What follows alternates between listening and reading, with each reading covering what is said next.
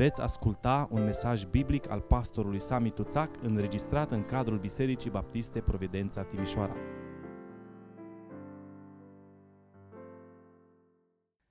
Sunt toți oamenii vinovați înaintea lui Dumnezeu. Aceasta este tema cu care vom încheia prima parte a epistolei către romani. Sunt toți oamenii vinovați înaintea lui Dumnezeu. Uh, dacă vă întrebați ce înseamnă toți, toți înseamnă toți, inclusiv eu, inclusiv tu. De obicei, când uh, spunem că toți sunt vinovați, ceva din noi ne face să credem că toți în afară de mine. Dar toți înseamnă toți. Vă invit să deschidem Scriptura în Epistola către Romani, capitolul 3, de la versetul 9 la versetul 20. Probabil că dacă textul acesta ar fi citit undeva cu voce tare, ar apărea uh, bulina aceea interzis sub 16 ani să asculte. Sunt unele dintre cele mai dure cuvinte care s-au spus vreodată la adresa rasei umane. Romani 3, începând cu versetul 9. Ce urmează atunci? Suntem noi mai buni decât ei? Nici de cum. Fiindcă am dovedit că toți, fie iudei, fie greci, sunt sub păcat. După cum este scris, nu este nici un om neprihănit, nici unul măcar. Nu este nici unul care să aibă pricepere, nu este nici unul care să caute cu tot din adinsul pe Dumnezeu. Toți s-au abătut și au ajuns niște netrebnici. Nu este nici unul care să facă binele, nici unul măcar. Gâtlejul lor este un mormânt deschis se slujesc de limbile lor ca să înșele. Sub buze au venin de aspidă. Gura le este plină de blestem și de amărăciune. Au picioarele gramnice să verse sânge. Prăpădul și pustiirea sunt pe drumul lor. Nu cunosc calea păcii. Frica de Dumnezeu nu este înaintea ochilor lor.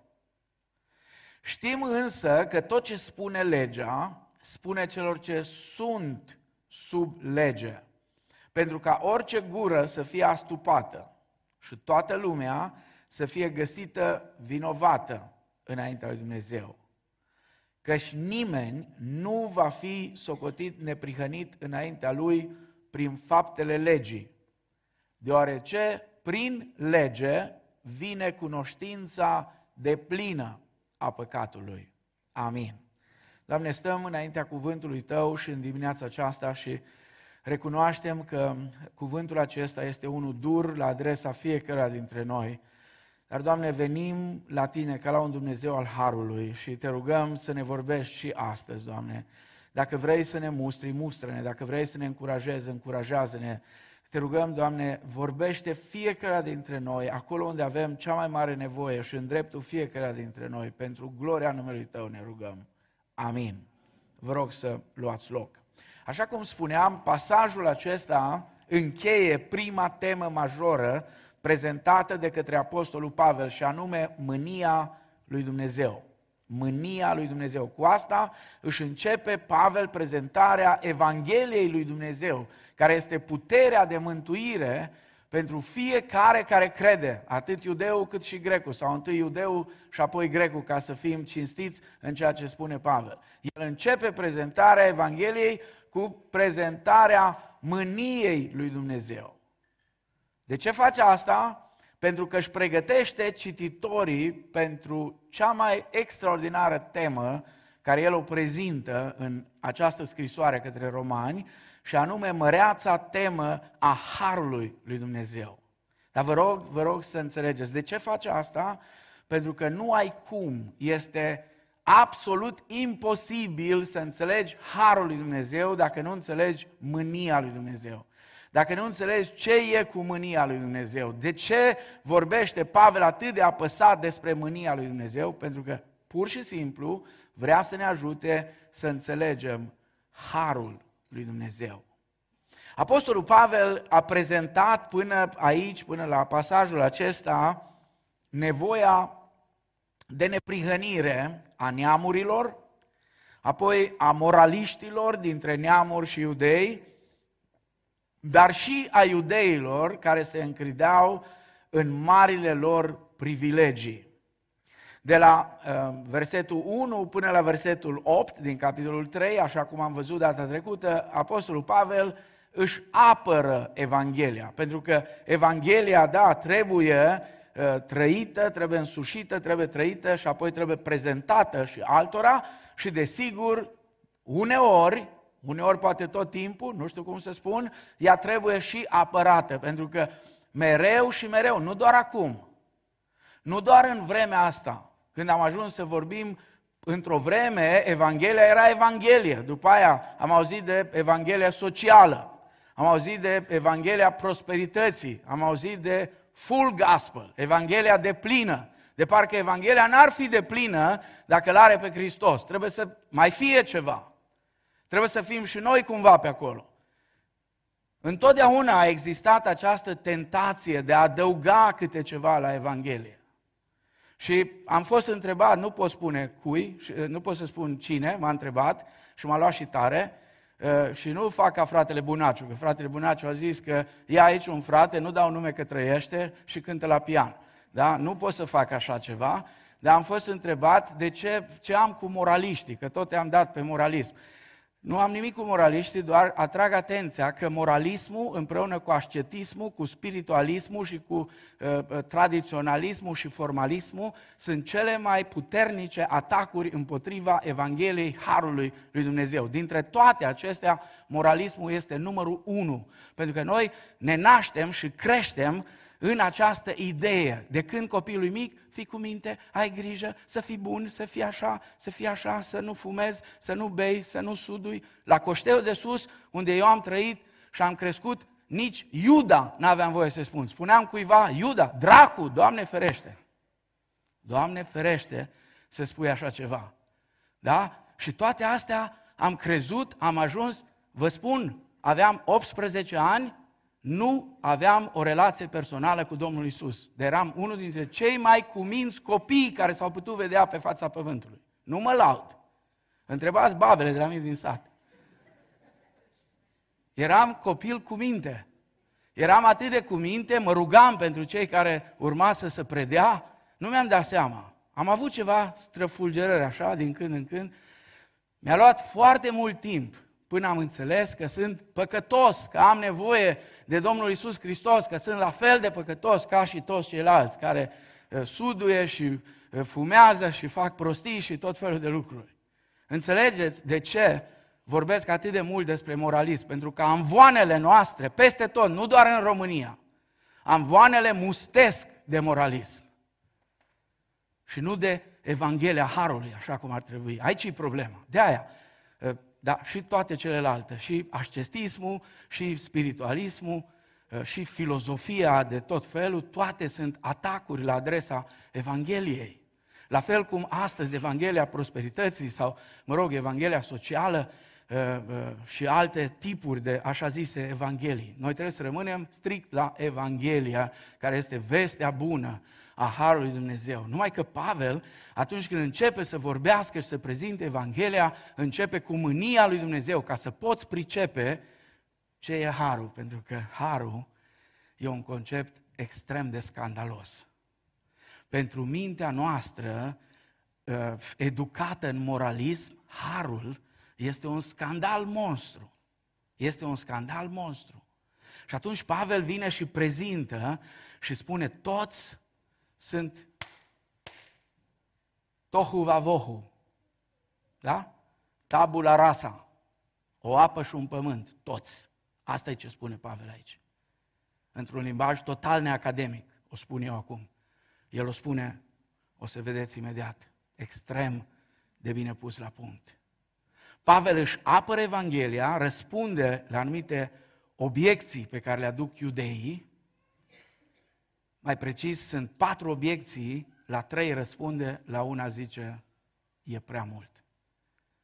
La asta mai zice doar atât, Dumnezeu să ierte. Dumnezeu să aibă milă de ei că o sânda acestor oameni este dreaptă. La așa ceva nu se pretează să mai răspundă. Pentru că atunci când cineva vine și aduce tot felul de argumente, e bine să răspunzi, dar când argumentele sunt deja penibile, atunci mai bine taci. Pentru că n-ai ce să mai răspunzi. Atunci deja Pavel probabil că a considerat că ceea ce spun ei se încadrează la nu aruncați mărgăritarele la porci și nu dați câinilor lucrurile sfinte. Acum Pavel este pregătit să treacă la concluzii, afirmând că toți oamenii sunt păcătoși și toți oamenii au nevoie, așa cum am cântat, eu de tine am nevoie, am nevoie, Doamne, am nevoie. Și chiar dacă la unii nu ne place, nevoia aia e mare, să știți. Am nevoie mare, foarte mare. E nevoia care o am de tine, Doamne. Pentru că toți oamenii sunt păcătoși și au nevoie de neprihănirea lui Dumnezeu. Iată cum concluzionează Pavel și zice, ce urmează atunci? Sau o altă traducere, cum vom încheia atunci? Suntem noi mai buni decât ei? vorbește cu iudeii. Faptul că suntem iudei ne oferă un statut special înaintea lui Dumnezeu, suntem noi preferați, există vreun profit în faptul că suntem iudei și răspunsul nu întârzie să apară nici de cum, spune. Nici de cum. În nici un caz. În niciun caz. Sunt mulți oameni care cred că pentru ei probabilitatea de a ajunge la judecata lui Dumnezeu este mai mică decât în cazul altor oameni. Dar asta este o mare înșelare în care poți să cazi și tu, și eu, și oricare dintre noi. Interesant, aparent, Pavel se contrazice. În versetul 1, el spune că este un avantaj imens în a fi iudeu în versetul 9, spune nu există niciun avantaj. Trebuie să observăm ce avantaj are el în vedere. Desigur, ei sunt avantajați și sunt privilegiați pentru că au primit revelația lui Dumnezeu. Ăsta e avantajul care îl au. Sau care îl aveau la vremea respectivă, când scrie Pavel. Ei primiseră revelația specială a lui Dumnezeu, adică cuvântul. Tora. Dar Dumnezeu nu-i favorizează în fața judecății. Ba mai mult, ce spune Pavel? Am dovedit, spune el, că toți oamenii se află sub puterea păcatului. Și de la capitolul 1 cu versetul 18 până la capitolul 2 cu versetul 29, Pavel spune tocmai asta am demonstrat că nimeni nu are șanse mai mari decât ceilalți să câștige favoarea lui Dumnezeu. Și asta pentru că toți sunt vinovați înaintea lui Dumnezeu. Atenție, atenție, am spus-o și data trecută, a avea avantaje. A avea avantaje și noi, mai ales, mă, mă adresez celor care, ca și mine, au trăit de câteva generații în mediul evanghelic, unde au avut Scriptura în casă, au fost familiarizați cu Scriptura, cu mersul la biserică, cu toate lucrurile sfinte, cum am zice noi, vă atrag atenția că avantajele acestea, neglijate fiind, pot să ducă la o situație mai rea decât a celor care nu au avut aceste avantaje. Pentru că Dumnezeu, nu uitați, are un principiu după care judecă oamenii în funcție de cunoștința care o au, de ceea ce au primit. Și noi am primit mult mai mult decât alții. Pentru că mulți de aici ați crescut în biserică, ați crescut la școala duminicală, ați învățat de mici, ați învățat în familie, ați învățat în biserică, ați învățat la clase, ați învățat o mulțime de lucruri și dacă le neglijăm, ajungem să ne punem într-o situație mai rea decât cei care nu au avut aceste avantaje. De la versetul 10 până la versetul 18, Pavel demonstrează de ce avem nevoie de neprihănirea lui Dumnezeu, de dreptatea lui Dumnezeu. Așa, într-o singură propoziție, din cauza robiei universale a păcatului. Din cauza robiei universale a păcatului. Și acum, fiți atenți ce face Pavel. În argumentația care o aduce înaintea lor, el se folosește de șapte citate. Nu din filozofii din vremea de atunci. Nu din rabinii care... Nu, nu. Din scripturile lor, ale evreilor. Și anume din scripturile sacre. Din Vechiul Testament. Pavel ia șapte citate din Vechiul Testament și construiește argumentul pentru ceea ce afirmă. Un text este din Eclesiastul, cinci din Psalmi și unul din Isaia. Două lucruri majore le subliniază Pavel aici, punând cap la cap toate textele acestea. Primul, că păcatul a afectat orice ființă omenească născută din alte ființe omenești. Versetul 10 la 12. După cum este scris, nu este nici un om neprihănit, nici unul măcar. Nu este nici unul care să aibă pricepere, nu este nici unul care să caute cu tot din adinsul pe Dumnezeu. Toți s-au abătut și au ajuns niște netrevnici. Și el simte nevoia să o mai spună încă o dată. Nu este nici unul care să facă binele, nici unul măcar. Aceasta este cea mai usturătoare acuzație care a putut fi rostită împotriva rasei umane. Până și unor creștini, unor teologi, le vine greu să aplice aceste versete la toți oamenii. Unii chiar consideră că sunt o insultă la adresa umanității. Unii spun, natura umană este fundamental sănătoasă, fundamental bună, dar are nevoie, are nevoie de o orientare bună.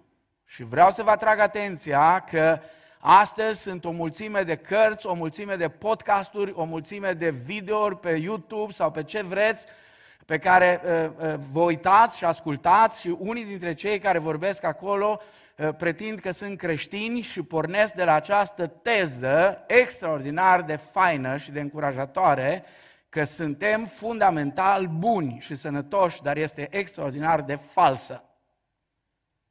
Înțelegeți? Și când pornești de la o teză falsă, nu ai cum, oricât de mult le-ai întoarce și le-ai prezenta lucrurile, nu ai cum să ajungi la concluzii bune. Vă dau un exemplu. O bunică supărată că Gigel, nepotul ei, de 2 ani, minte. Minte Gigel. Și în casa noastră, spune bunica, nimeni nu minte. Să citez iar din clasici? Da? Să zic ceva? Nu zic, că mă taxați. La ei în casă nimeni nu minte. Și Gigel, uite, minte. Păi hai să vă spun ce se întâmplă. În timp ce Gigel e acasă cu bunica, că mama și tata sunt la lucru și bunica e un fel de bon acolo și are grijă, vine mătușa Aglaia. Asta când vine nu mai pleacă. Caba, caba, caba, caba, caba, caba, caba, caba. Și mătușa Aglaia sună la ușă. Și bunica, ce îi spune lui Gigel? Nu suntem acasă. Și în mintea lui Gigel de 2 ani, ce credeți că îi? Ce credeți că se întreabă Gigel? Păi cum nu suntem acasă dacă suntem acasă? Cum? Da? Ca să nu vă spun o altă întâmplare. O altă, așa că aveți grijă ce vorbiți în casă. O altă întâmplare. Vin musafirii. Vin musafirii și mama exasperată spune, cine a pus pe ăștia să vină chiar acum? Chiar acum. Și când se pun la masă, să arate mama câte știe Gigel, da, să ne conducă Gigel în rugăciune. Și Gigel emoții, nu mă rog, că mi rușine. Zi cum a zis mama, cum ai văzut-o pe mama. Și se roagă Gigel, cine a mai pus și pe ăștia să vină musafiri? Înțelegeți? Și că nu minte nimeni la noi în casă. Da? Ce contrast izbitor între cum se vede omul pe sine și cum îl vede Dumnezeu. Toți, spune, s-au abătut și au ajuns niște netrebnici. Da? Și vorba unora, să zicem toți împreună cu voce tare, între care cei din tâi sunt eu. Da? Fiecare. Nu prea ziceți. Toți s-au bătut și au ajuns niște netrebnici. Nu este nici unul care să facă bine. Nici unul. Măcar. Vă rog să rețineți, oamenii fac uneori fapte bune. Oamenii fac uneori fapte bune. Chiar și cei mai corupți dintre oameni uneori fac fapte, fapte bune. Dar nici chiar creștinii. Și când vorbim de creștini, vorbim de oameni născuți din nou. Nici chiar creștinii, nici măcar creștinii, nu fac bine întotdeauna. Fac lucruri bune, fac lucruri frumoase, dar nu fac bine întotdeauna. Binele este unul singur. Pentru ce mă numești bun? Îi spune Isus, unea că a venit la el și zice, bunule învățător, pentru ce mă numești bun? Binele este unul singur, Luca 18 cu 19. Binele este unul singur. Dumnezeu. O mare parte din faptele bune ale oamenilor sunt comparabile cu acțiunea unui hoț care, ieșind dintr-o casă pe care a jefuit-o, întotdeauna încuie ușa cu grijă, ca să nu mai vină altul. Să nu rămână ușa deschisă. Doamne ferește, să nu dea hoții peste casă. Cam așa arată faptele bune ale oamenilor. Comparabile cu acțiunea unui hoț. Dumnezeu nu face aici distinție între persoane lumești și persoane religioase. El spune toți. Și când spune toți, toți înseamnă toți. Adică absolut toți, cu o singură excepție. Și ăla nu ești tu. Există o singură excepție. Vă amintiți scena?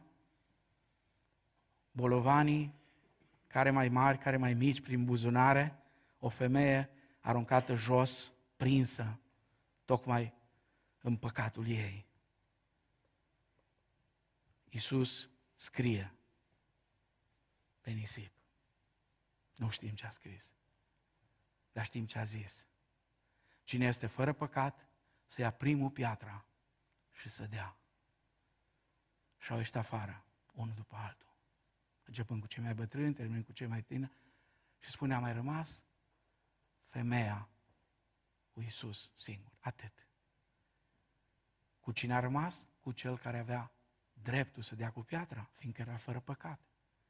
Unul singur, unul singur, o singură excepție, Fiul lui Dumnezeu, care în toate lucrurile, spune autorul epistolei către evrei, în toate lucrurile a fost ca și noi, ispitit ca și noi, confruntat cu aceleași probleme ca și noi, trăind în aceleași contexte ca și noi, dar fără păcat. Amin?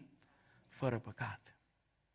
Așadar, punând cap la cap textele astea din Vechiul Testament, Pavel spune că păcatul a afectat orice ființă omenească născută din altă sau din alte ființe omenești. Dar mai spune ceva. Și aici avem o mare problemă. Spune că păcatul a afectat orice parte, orice parte a ființei omenești. Și au zis descrierea. Gâtlejul lor este un mormânt deschis. Se slujesc de limbile lor ca să înșele, sub buze au venin de aspidă. Nu știți ce aspidă? E viperă, de aia rea de tot. Gura le este plină de blestem și de amărăciuni. Au picioarele grabnice să verse sânge. Prăpădul și pustirea sunt pe drumul lor. Nu cunosc calea păcii. Frica de Dumnezeu nu este înaintea ochilor lor.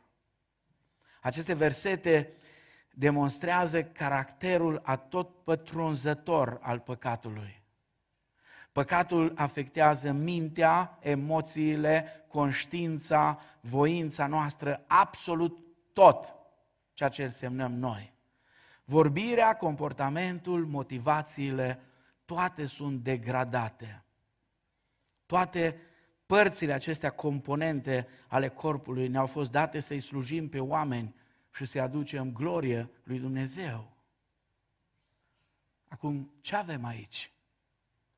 Avem aici descrisă, parcă mai bine ca oriunde, o doctrină biblică atât de hulită de unii și prost înțeleasă de foarte mulți. Și anume, doctrina depravării totale. A totalei depravări.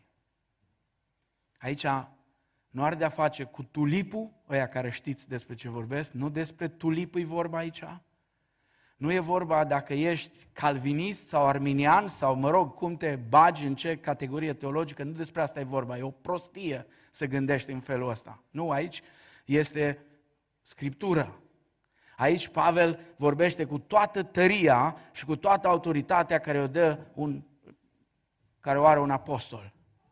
John Stott spunea, o resping această doctrină, care e atât de hulită și atât de neînțeleasă de foarte mulți, o resping doar cei ce o înțeleg greșit. O resping această doctrină a depravării totale doar cei ce o înțeleg greșit. Nici nu ne putem imagina cât de răi putem fi. Nici nu ne putem imagina cât de răi putem fi dar în același timp nici nu ne putem imagina cât de buni putem deveni prin harul lui Dumnezeu. Da, prin harul lui Dumnezeu putem să devenim oameni buni. Ar trebui să ne întrebăm, având în vedere ceea ce spune Pavel aici, care este direcția esențială sau principală a vieții mele? Ce părere are Dumnezeu despre modul meu de vorbire? Ce părere are Dumnezeu despre comportarea și atitudinile mele? Versetul 18 descoperă sursa păcatelor menționate mai sus. Frica de Dumnezeu nu este înaintea ochilor lor. Scripturile Vechiului Testament spun atât în Eclesiastul cât și în Proverbe și în Psalm că frica de Domnul este începutul științei sau al înțelepciunii. Și știu că nu sună bine, dar așa spune Biblia. Așa spune Biblia, nu o spun eu. Absența fricii de Domnul este începutul nebuniei. Da, știu că nu e elegant. Doar că nebunia în Scriptură are o altă conotație. Nebunul în Scriptură este cel care spune pot singur, n-am nevoie de Dumnezeu, ăla e nebun. Nebunul zice în inima lui, nu este Dumnezeu. Știu că deranjează asta, înțeleg. Dar ăsta e limbajul Scripturii. Frica de Domnul este începutul înțelepciunii, absența fricii de Domnul este începutul nebuniei. Problema reală a omenirii este tocmai aceasta, lipsește dinaintea ochilor lor frica de Domnul. Dacă nu avem frica de Domnul ca și temelie, ca și început, vom da greș în mod sigur în toate celelalte. Aceasta este marea greșeală a lumii de azi. Frica de Domnul nu face parte din înțelepciunea omenească. Psalmul 16, cu versetul 8, avem ceva care este opusul. Spune, am necurmat pe Domnul înaintea ochilor mei. Când El, când este El la dreapta mea, nu mă clatin. Literalmente, spune când cuvântul Domnului este înaintea ochilor mei. Să nu credeți voi că bătrânii noștri de pe vremuri și bunicile noastre și mamele noastre de la țară erau prostuțe atunci când puneau versete frumos, vă amintiți? Cu sute frumos. Altădată erau pictate frumos, erau puse în tablouri și erau puse prin casă. Peste tot. Țin minte de unul dintre ele care totdeauna când îl vedeam la adunare, ăla era în biserică la Coștei, eram așa de cuminte, scria, pregătește-te să-L întâlnești pe Dumnezeu tău. Oho, eram... Că dacă nu mă pregăteam să-L întâlnesc pe Dumnezeu meu, mă pregăteam să întâlnesc pe mama Ana în spatele bisericii și câteodată ziceam și eu ca David, mai bine să cad în mâinile tale, Doamne, decât în mâinile oamenilor, că e mai bine așa, știi? Nu, nu era deloc, nu era deloc lipsit de sens. Frica de Dumnezeu, reverența față de El, este esența unei persoane evlavioase. În închinare, în ascultare, în încredere, în slujire. Vă amintiți de Iona? Cine ești tu, măi? Cine ești? Noi suntem aici toți și ne rugăm fiecare la Dumnezeul nostru pentru că uită ce se întâmplă, tu cine ești? Și Iona, bănuiesc că a spus așa cu capul în jos, eu sunt evreu și mă tem de Domnul Dumnezeu care a făcut cerul și pământul. Și ăștia când aud, îi spun, băi, dacă, dacă te tem de El, de ce nu-L asculți? De ce ai fugit de El? De ce, de ce ai făcut prostiile astea. Pentru un evreu, a nu te teme de Dumnezeu constituia culmea păcatului și a nebuniei. În aceste versete, de la versetul 10 la versetul 18, Pavel nu lasă nici o bază cititorilor săi evrei pentru a susține că afirmația făcută de el că evreii și neamurile sunt la fel de păcătoși ar contrazice Vechiul Testament. Pentru că el nu vine cu alte argumente, el vine doar cu argumente din Vechiul Testament, care să le arate că Vechiul Testament este în acord sau că el, Evanghelia care el o vestește, este în acord cu scripturile Vechiului Testament. Pentru că ei nu aveau încă la momentul acela scripturile nou testamentale, ei se raportau strict la Vechiul Testament. Haideți să vedem cum încheie Pavel această discuție. Versetele 19 și 20 încheie toată argumentația lui cu uh, privire la, uh, uh, la scopul legii. Spune, știm însă că tot ce spune legea, spune celor ce sunt sub lege. Pentru ca orice gură să fie astupată și toată lumea să fie găsită vinovată înaintea lui Dumnezeu. Căci nimeni nu va fi socotit neprihănit înaintea lui prin faptele legii, deoarece prin lege vine cunoștința de plină a păcatului. Sunt două lucruri care le spune Pavel aici. Primul, orice gură să fie astupată, zice, și toată lumea să fie găsită vinovată înaintea lui Dumnezeu. Cum e asta, orice gură să fie astupată? Este ca și când un om este într-un tribunal și îi se aduc toate acuzele și apoi îi se dă dreptul la apărare. Dar acuzele sunt atât de puternice, atât de veritabile, atât de înspăimântătoare pentru el, adică nu este loc de dat la întors, n-ai ce să interpretezi, încât el, ok, am primit drept de apărare, dar îs mut că nu am ce să zic. Tot ce ați zis e așa. Și atunci e ca și când te arestează în America, ați văzut? Ai dreptul să taci. Nu zi nimic, că nu știi ce prostii vorbești. Pavel spune să rămână mut, orice gură să fie astupată și toată lumea să fie găsită vinovată înaintea lui Dumnezeu. Cum ajunge Pavel la această concluzie atât de dură? Acum, vă rog, fiți atenți, el se include și pe el aici. Se include și pe el alături de iudeii care ar mai fi putut crede că citatele din Vechiul Testament folosite ar fi doar pentru cei dintre neamuri, pentru neevrei. Pavel vine și spune, băieți, fiți atenți, tot ce spune legea, spune celor ce sunt în cadrul legii, celor care sunt sub lege. Legea nu era un fel de talisman special pe care ei puteau să îl, îl folosească uh, sau să urmeze dacă vor sau să-l ignore după bunul lor plac. Ei erau în, în cadrul legii, adică erau răspunzători în fața lui Dumnezeu. Deci, nemai având argumente împotriva argumentelor zdrobitoare ale legii lui Dumnezeu care ne condamnă, nu mai rămâne decât să așteptăm prezentarea sentinței și executarea acestea. Acesta este punctul spre care s-a îndreptat Apostolul Pavel de la capitolul 1 cu versetul 18 până aici.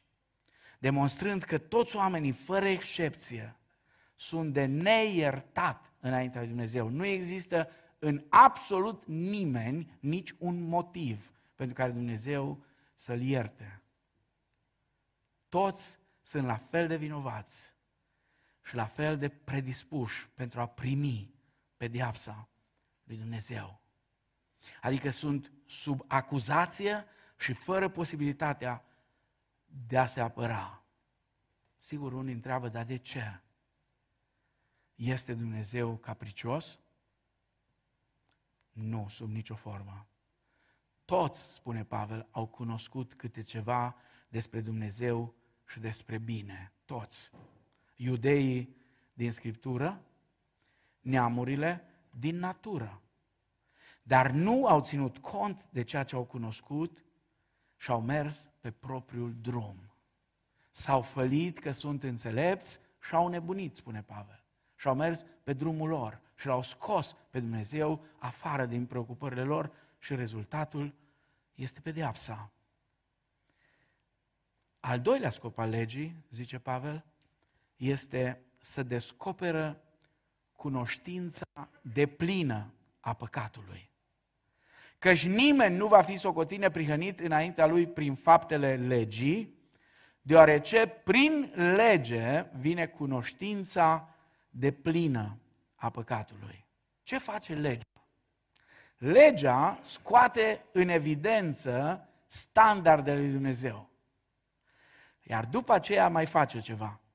Ilustrează incapacitatea totală a oamenilor de a se ridica la înălțimea acestor standarde.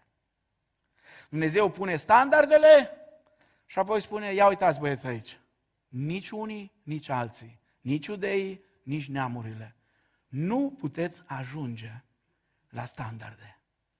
Pentru că nimeni, spune, nu va fi socotit, neprihănit înaintea lui prin faptele legii. Legea nu este o modalitate prin care omul să poată fi declarat drept, justificat înaintea lui Dumnezeu. Vă mărturisesc sincer, niciodată până acum, mă strădui din toată inima, poate când o să fiu mai bătrân, poate voi reuși, niciodată până acum nu am reușit să înțeleg aplecarea legaliștilor spre lege. Nu am putut să o înțeleg. Adică chiar n-ai citit niciodată ce spune Pavel aici? Ce spune în Galateni? Ce spune în Coloseni? Ce spune în Efeseni? Oare chiar n-ai citit? Oare chiar n-ai citit? Legea nu este o modalitate prin care omul să poate fi declarat drept înaintea lui Dumnezeu. Nu am nimic cu credincioșii adventiști, de exemplu, care ei sunt cei mai tari în zonă la ora asta, cu legile și cu... Nu înțeleg. Nu înțeleg, e așa de greu? Nu înseamnă că ceilalți evanghelici, uh, mă rog, nu au probleme foarte mari. Dar nu înțeleg. Legea aduce cunoștința păcatului, nu iertarea păcatului. Legea doar când te pui în fața ei, zice, ăsta ești. Atât. Legea doar îți pune ștampila. Ești păcătos.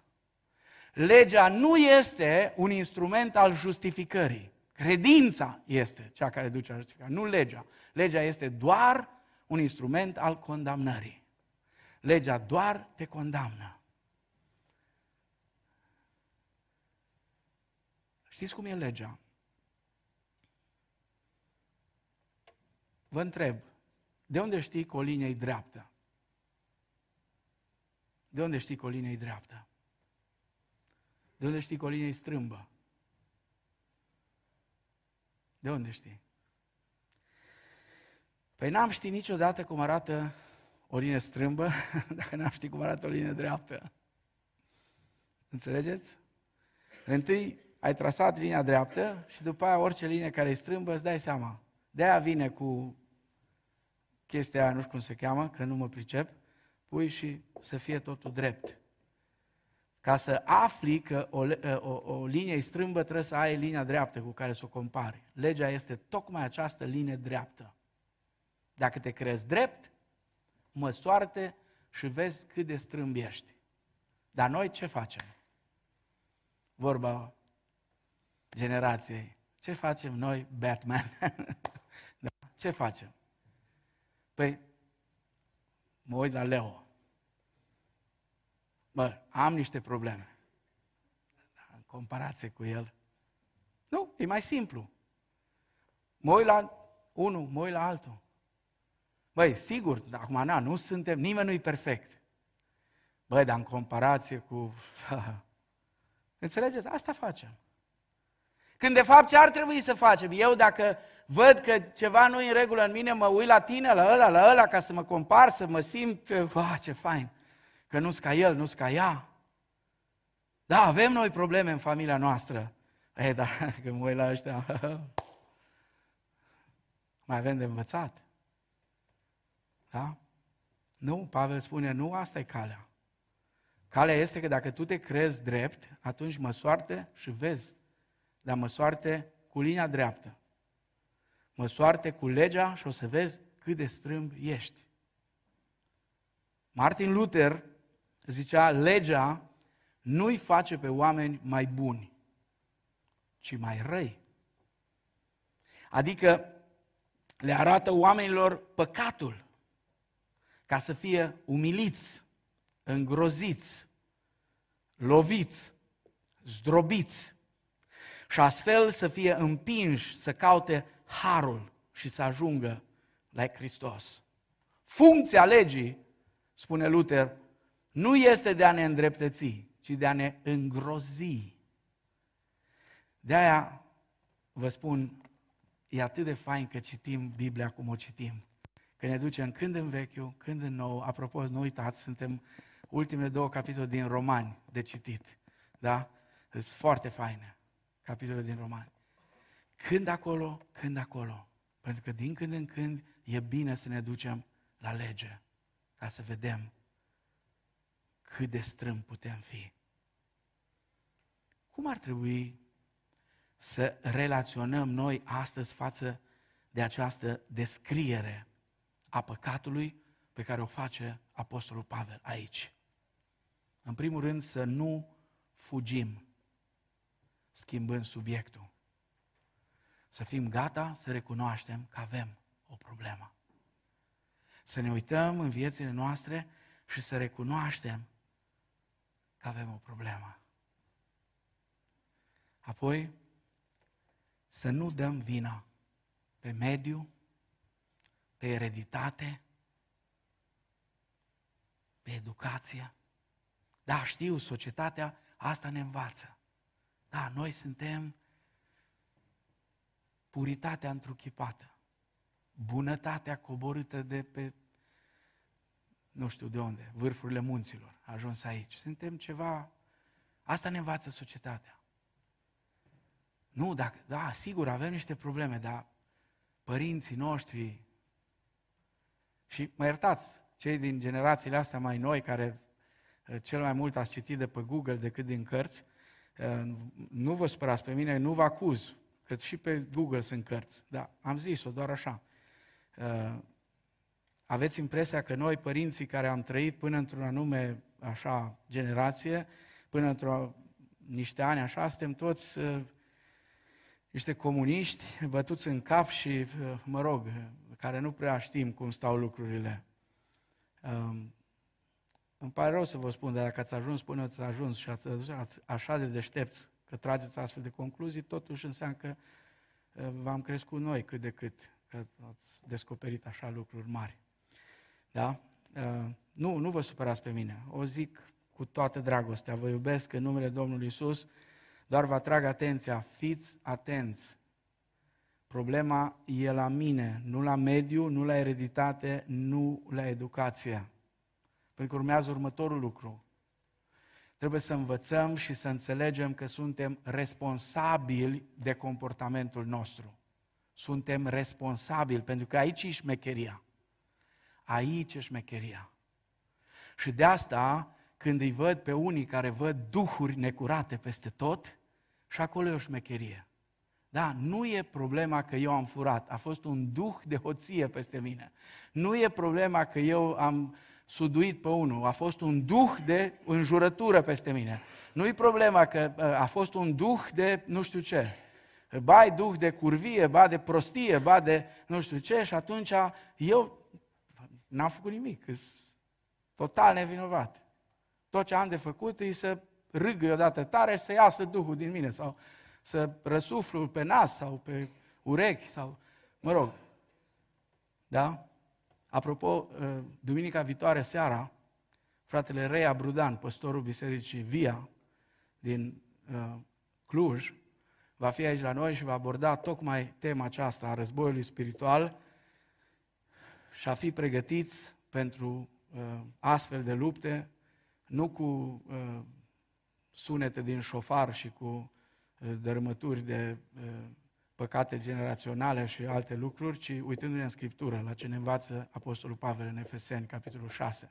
Da, vă încurajez, vă încurajez să fiți aici duminica viitoare, după masă, când va veni rei aici și l-am rugat, uh, l-am rugat dacă poate să prezinte tema și apoi să-și facă și un timp pentru întrebări și răspunsuri, uh, ca să uh, puteți să și dialogați cu el. Trebuie să înțelegem că suntem responsabili de comportamentul nostru. Da, e foarte ușor să dai vina pe învățătoarea de la școală, pe mama care te-a bătut cu șlapul, eh, pe nu știu cine. Eh, era, am văzut o, o poză foarte faină eh, cu o, o, aici, o, așa, cu, zice, primul tatuaj care l-am avut. A făcut mama cu șlapul. În fine, vă spun eu că acolo a crescut carne nouă. Deși nu sunt de acord cu șlapul. Eu am alte opinii despre asta, dar nu intrăm acum, că nu ăsta e subiectul. Subiectul este despre asumarea responsabilității. Suntem o generație care nu vrea să-și asume responsabilități. Una, și nu vrem să ne asumăm responsabilitatea pentru comportamentul nostru. Da, eu știu că sunt nervos, dar din cauza că și taică mi era nervos. Și bunicul era nervos. Și știu că dau din gură toată ziua, caba, caba, caba, caba, caba. de așa făcea și maica mea cu taică și na, așa fac și eu. Ce să fac acum? Nu, nu, ești responsabil. Ești responsabil de comportamentul tău. Și mai avem ceva de făcut și cu asta închei. Să fugim de dreapta judecată înspre singurul refugiu, care este Isus Hristos. Amin? Dacă vrem să fugim de dreapta judecată, nu încercați în altă parte. Au încercat, spune Scriptura, unii vor încerca și vor striga munților, cădeți peste noi, dealurilor, acoperiți-ne că a venit mânia mielului.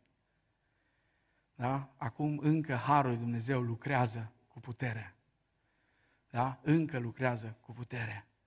Dacă e să fugim de dreapta judecată, atunci singurul refugiu este Isus Hristos. Și abia atunci când suntem gata să stăm muți în fața lui Dumnezeu, vom fi pregătiți să spunem împreună cu Apostolul Pavel, da, așa sunt toate, dar acum s-a arătat o neprihănire pe care o dă Dumnezeu fără lege. Despre ea mărturisesc legea și prorocii, și anume neprihănirea dată de Dumnezeu care vine prin credința în Isus Hristos pentru toți și peste toți cei ce cred în El. nu este nici o deosebire. Amin. Dar despre asta începem de duminica viitoare. Dar acum, spunea John Stott, probabil că sunt unele dintre cele mai uimitoare cuvinte din Sfânta Scriptură. Ca să fim pregătiți însă să înțelegem Harul lui Dumnezeu, trebuie să ne asigurăm că am înțeles exact cum e cu mânia lui Dumnezeu și cu judecata Lui. Dar nu uitați, nu uitați, Dumnezeu nu are o plăcere în a ne pedepsi și a ne judeca. Plăcerea Lui este să ne vadă, dorința Lui este să ne vadă că venim la El. Dumnezeu dorește, spune, ca toți oamenii să fie mântuiți și să vină la cunoștința adevărului. Asta e voia doritoare a lui Dumnezeu, ca toți oamenii să fie mântuiți și să vină la cunoștința adevărului. Amin.